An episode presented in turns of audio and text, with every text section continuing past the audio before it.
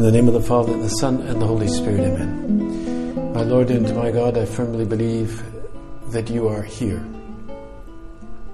that you see me, that you hear me. I adore you with profound reverence. I ask your pardon for my sins and the grace to make this time of prayer fruitful. My Immaculate Mother, Saint Joseph, my Father and Lord, my guardian angel, intercede for me.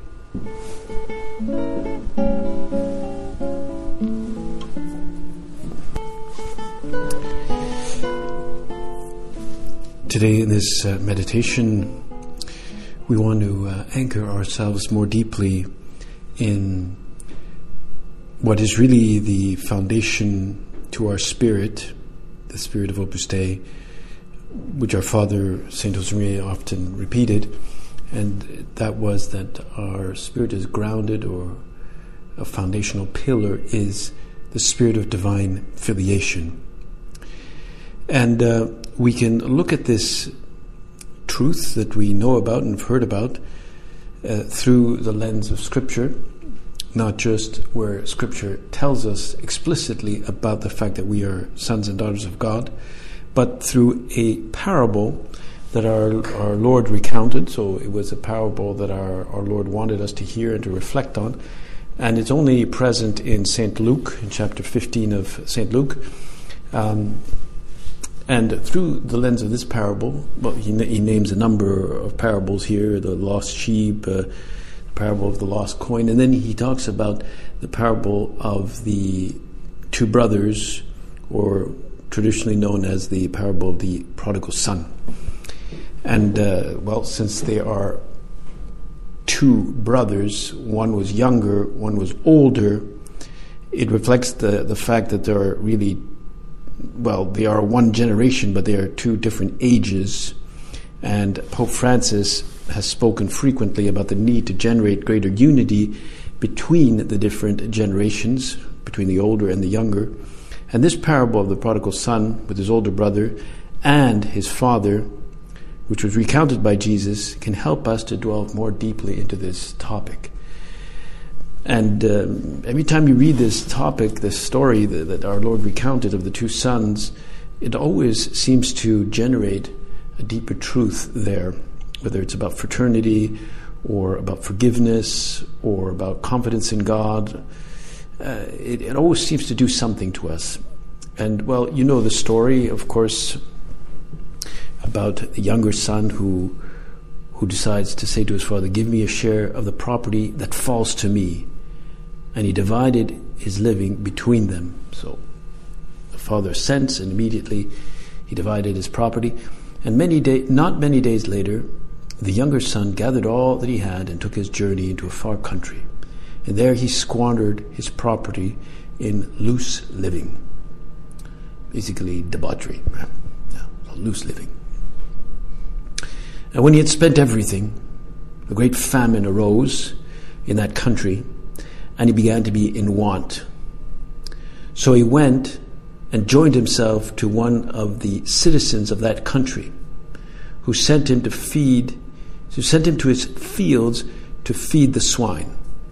And he would gladly have fed the pods that the swine ate, and no one gave him anything. But when he when he came to himself, he said, How many of my father's hired servants have bread enough and to spare, but I perish here with hunger? I will arise and go to my father, and I will say to him, Father, I have sinned against heaven and, and before you. I am no longer worthy to be called your son. Treat me as one of your hired servants. And he rose and came to his father. But while he was still yet a, a, at a distance, his father saw him and had compassion and ran and embraced him and kissed him. And the son said to him, Father, I have sinned against heaven and before you. I am no longer worthy to be called your son.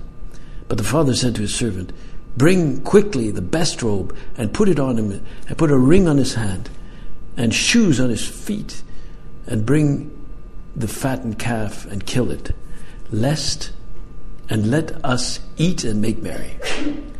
For this my son was dead and is alive again. He was lost and is found. And they began to make merry.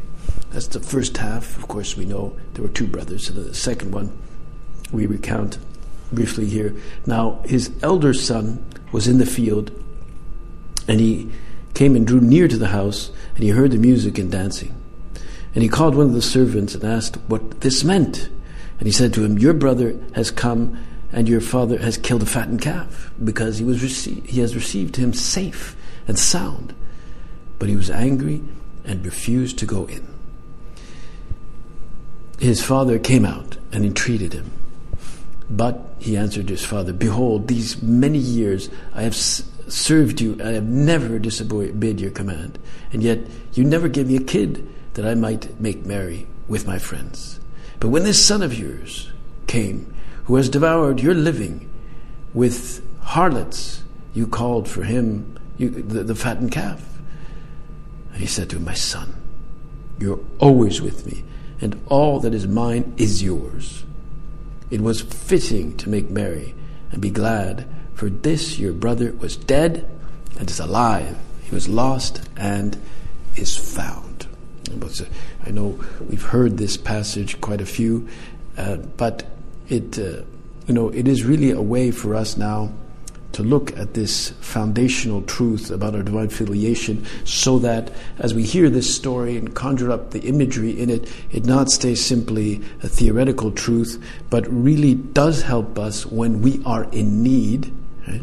when we have the temptation towards uh, sadness or uh, when uh, discouragement hits us and somehow we feel distant. We feel distant from God the Father. And sometimes it's just because of the reality of our own miseries. And, and so the Lord recounts this, and well, he recounted this at a moment when all of society was on him, even those precisely who seemed furthest from God. Because we're told that he counts, he recounts this to publicans and sinners. And these people who were far from God in that sense, uh, who didn't live the most up, up, upright lives, were interested in his teaching. And this movement of people made those who presumed to guard the Mosaic law, the scribes and Pharisees, well, they started to, to, to murmur and, and, to, and to gossip against our Lord because they thought they knew, because especially they saw all these publicans listening to what our Lord said and being kind of excited about what he said, precisely because he said something that resonated with them, and it had something to do with this figure of the Father, which they saw as a reflection of God the Father. And so he narrates this beautiful parable. Now, when we read this parable, we can assume, of course, that the two brothers had been distracted for a long time, in some ways away from the gratuitousness with which their own father loved them. Both the younger one and the older one had lost a sense of divine filiation. I mean, obviously represented by their human father. So the little one, the younger one, he dreamed of places where he thought, well, maybe if I go there, if I get a flight there, uh, I'm going to be much happier. You know, if I go and live with that, uh, for sure I'm going to be happier than here. This is just mere drudgery, right? And um, he was a kind of uh, in a form of dispersion. I, I, don't think his head was very uh, particularly well furnished, let's say, right? And um, and so, but he had an, an active imagination, right? So, uh, and in that sense, he was quite alive. And uh, until he kind of was convinced that maybe if I get my inheritance, I can actually buy love. And uh, that's why I said, you know, give me a share. I can, I can buy with this share. I can buy what was really going to make me happy. So in that sense, he was already on unstable footing. The older one, for his part, he had kind of lulled his heart because, well, he's of course this guy fulfilled all his responsibilities. Uh, you know, he, you know, he, he he didn't displease his father in anything. His father would never be able to reproach him of anything. He just had all his ducks lined up perfectly well, always, you know. And uh, and yet this chill, this cold came into his soul, crept in bit by bit, even though, I mean, his hands had calluses on because of the whatever the work that he was doing, and um, perhaps he had been so entangled into his own plans that though, although he seemed very close, you know, it did not include those that he loved so much. It didn't actually include his brother when he left. And so, in the end, neither of them conceived, although this was unconscious on their part, that it was possible to achieve true happiness next to their father or in the family. I mean, we can assume here too that there was a mother here involved. So the little one was thinking I could stay away from the family and be happier. The older one just longed for happiness with his friends, with his buddies. He wanted to go bowling, right? And, and uh, you know, and uh, and so uh, neither of them really imagined that they could achieve full happiness with their father. In other words, it's a way of saying, yeah, well, okay, yeah, divine affiliation is a nice thing, but come on, come on, let's, let's be real, right? And uh, and so, in fact, St. John Paul II said we all have within us, at the same time, something of both brothers. We are we're not just the younger one; we're also the older one at times. Depends. And of course, um, it's not a coincidence that our Lord made very explicit the fact that one was younger and the other one was older, like there was a difference in age. Who knows how, how different? But um, the Lord may have chosen the older one, the attitude that is prevalent among those who have been serving God for a long time, who have been persevering for many years. Mm-hmm certainly the older one had managed to fulfill his tasks to perfection. Um, his father couldn't blame him for any, anything. You know, he he was calm guy. You know, he knew how to make a good genuflection, and uh, he he didn't owe anything to anyone, right? And uh, but he just just wasn't happy. He was doing everything right, but not happy. And the younger one well, you could imagine he was idealistic, it wasn't realistic, he was uh, passionate. Uh, well, he represents, of course, the, the people who are at the initial stages of life or at the initial stages of their vocation. Eh? And therefore, he was probably more vulnerable to the lure of freedom and uh, you know, it's directed to, towards the, the goods that ultimately don't satisfy, usually material goods or you know, the goods of the human heart. And, uh, and so he thought that by running away, escaping, having fun, to be more appealing, but, you know, you cannot reject ultimately your own identity. You cannot reject that you are a son or a daughter. Sooner or later, uh, there will be these deficiencies that only God can fill. Only God. Only God the Father, right? And of course, obviously, he wasn't happy either, right? And so both brothers lived in the midst of their reality in an uncomfortable way. They were kind of awkward. It was like awkward life. And um, in that atmosphere, it was difficult for love to grow. For the younger one, who was always let his imagination go wild, and for the older one who just kept thinking, when when are my friends going to come over? You know, whining all the time. And it was difficult for true tenderness to take root. You know, probably didn't talk to each other too much. You know, you know, how's it going? Yeah, whatever. You know, uh, like uh, like you know, and um, and and neither of them could see how proud their father was of them. Maybe the dreams that the father had for the younger one, and how proud he was for the older one who had already, I mean, he had already lived a few years, right? and how much he counted on them to run the farm or run the business. Eh? And meantime, their dreams are like out of focus.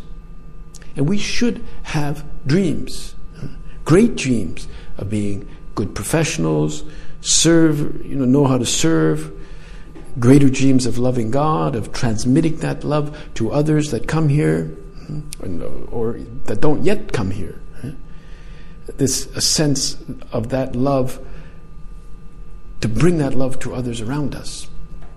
These are dreams to, to the young people eh, that might feel right now disenchanted with the with the pandemic, or they maybe they feel very blasé about life and uh, no real fire within them.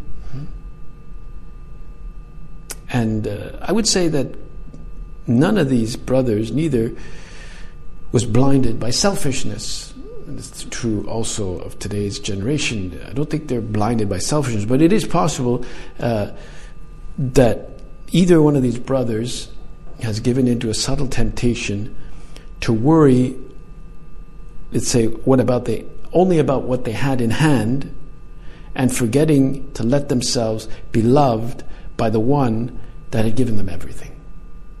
They, they just thought, okay, I have to do this, this is my responsibility, and then they forget to get to allow themselves to be loved. And perhaps without realizing it, they had put a kind of a dam to that love. You know, when you when you when you you block up a river and you put a dam, well, obviously the water begins to pile up and the river ceases to to go streaming through, right? And the water can't go through. I mean, you make a dam and you fill it up, you get a like a a dike, uh, mm-hmm. and it was filling up and more and more, but it wasn't letting the water go through. For the younger brother, he imagined he could he could go away from his home, and the older older one just took a strict account of everything that he had stored up, of all the I don't know whatever all the sheep that he had slaughtered or whatever. That's the only treasure that he's had.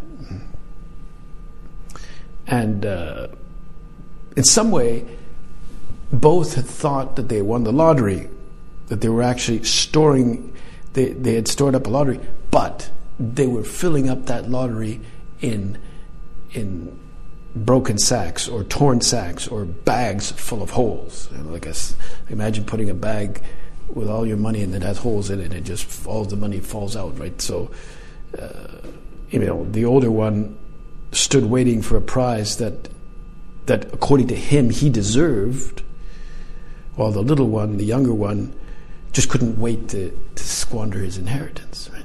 Both saw this treasure, but it wasn't kept in the right, the right bag. They were, they were just asked for the same thing. They just wanted a reward now. Hmm? or some kind of human satisfaction. And we have to see if, if we get caught with this desire for human satisfaction. They were both kind of trapped in their safety and were not able to, you know, what, what was happening just a short distance away in their father's heart. And we have to see what is going on in God the Father's heart, His love for us we have to see that. It's not, he's not far away. The sense, it's right here. He's present to us always in our, in our life. Hmm? Perhaps the both of them, in their own way, had made um, their dealings with their father just one more thing to do. Just one more thing. I, I, dad, I, uh, whatever. Yeah, okay, you know, like that. That's you know, not much, you know, whatever. Oh, you want the paper? Okay, here, take the paper. You know, just throwing it across the room, or I don't know. And well, maybe it's possible that something like that happens to us. We just think, well, divine filiation, you know, it's an always norm, but it's uh, just one of those things we have to do. Or we have so many activities during the day. I mean, I'm sure most of the activities, no, no, 99, all of the activities you do every day are, are good, but they can drain us of our energy of all the things we do. Even when we want to dialogue with God, we can't, you know, the dialogue with God. Prayer can't just be one more thing to do, to check off the list. And uh, so we go to our phone to satiate our curiosity and and maybe the young one, he you know, he had a hard time with that routine, that daily routine. He had a hard time with that. It was getting really on his nerves, and he needed something more intense and uh, dramatic. You know? Well, the older guy, on the other hand, well, he, although he regularly uh, incorporated this in his life, he just didn't enjoy it. You know? He was always on time for things, but you know, so the crisis was about to fall and is triggered by the return of the younger one. Now that's what triggered his crisis, the crisis of the older brother. That's the moment when the when the younger guy comes back. That's when everybody's cards are shown, right? So, uh, well, the younger one doesn't dare even to ask for anything. He just wants to be a day laborer, and uh, and uh, even if he was the last one, the lowest salary. Suddenly, we realized that the older fellow, the older brother, didn't feel well paid and uh, maybe he would have started a union, a strike, or something to get better wages, you know, and or I don't know, gone strike. You know, all these years I've paid, I've worked, I've never disobeyed any of your commands. I've always worked hard for you. You should give me a better salary. But that's precisely when the, the father makes this masterful move. While he rewards the little one with the party and the fattened calf, and good beer and, and perhaps, uh, you know, a nice liqueur that everybody could drink. He reminds the older one that in reality, everything he has, including these parties, belong to him. And he, he tries to reconcile with his children. He does not hurt the sin. You see, he, he does not hurt because of the sin of one or the other, but what they have to suffer by going through this. You know, like, like when our Lord was going through the streets of Jerusalem with the cross, he said, Do not cry for me. Do not cry for me, as, as the women of Jerusalem are crying for him. He says, Do not cry for me, but, but cry for your children. It's kind of like, it's, it's a mysterious thing there, he's saying, you know. It's like sin doesn't really hurt God. God is immutable. I mean, you can't hurt him it's an offense against him, but mainly because it hurts us. And he and he's sorrowful to see that we are hurting ourselves with sin, with not living our divine filiation. So, if we could break our bubble and look at how the Lord is moved, uh, you know, when he sees his son return to the parental home, and you know that we that this is more than just a task, but that this relationship with God our Father is a great gift. That's why we say it's the foundation of the spirit of Opus Dei, because it's, it's really the greatest gift that we can have. Mm-hmm. And divine filiation is a gift that we must access every day. Every day, in some way. Maybe we can just type in the password. Like, type in the password in your computer, and, and the computer is yours. You just go for it. But imagine you have a little a little window there, and you got to type in the password. You don't know the password. Well, you can't get in. A, it might be the most powerful pa- computer, but if you don't have the password, you can't get in. What is the password to get into your divine filiation? What's the password? Well, maybe it can be Abba Pater, you know, Abba. That's what our Father did in 1932. Or St. Paul said to the Galatians, See, God sent his son, born of a woman, so we might receive the adoption as sons. And because you are sons, God has sent the Spirit of his Son into our hearts, crying, Abba, Father.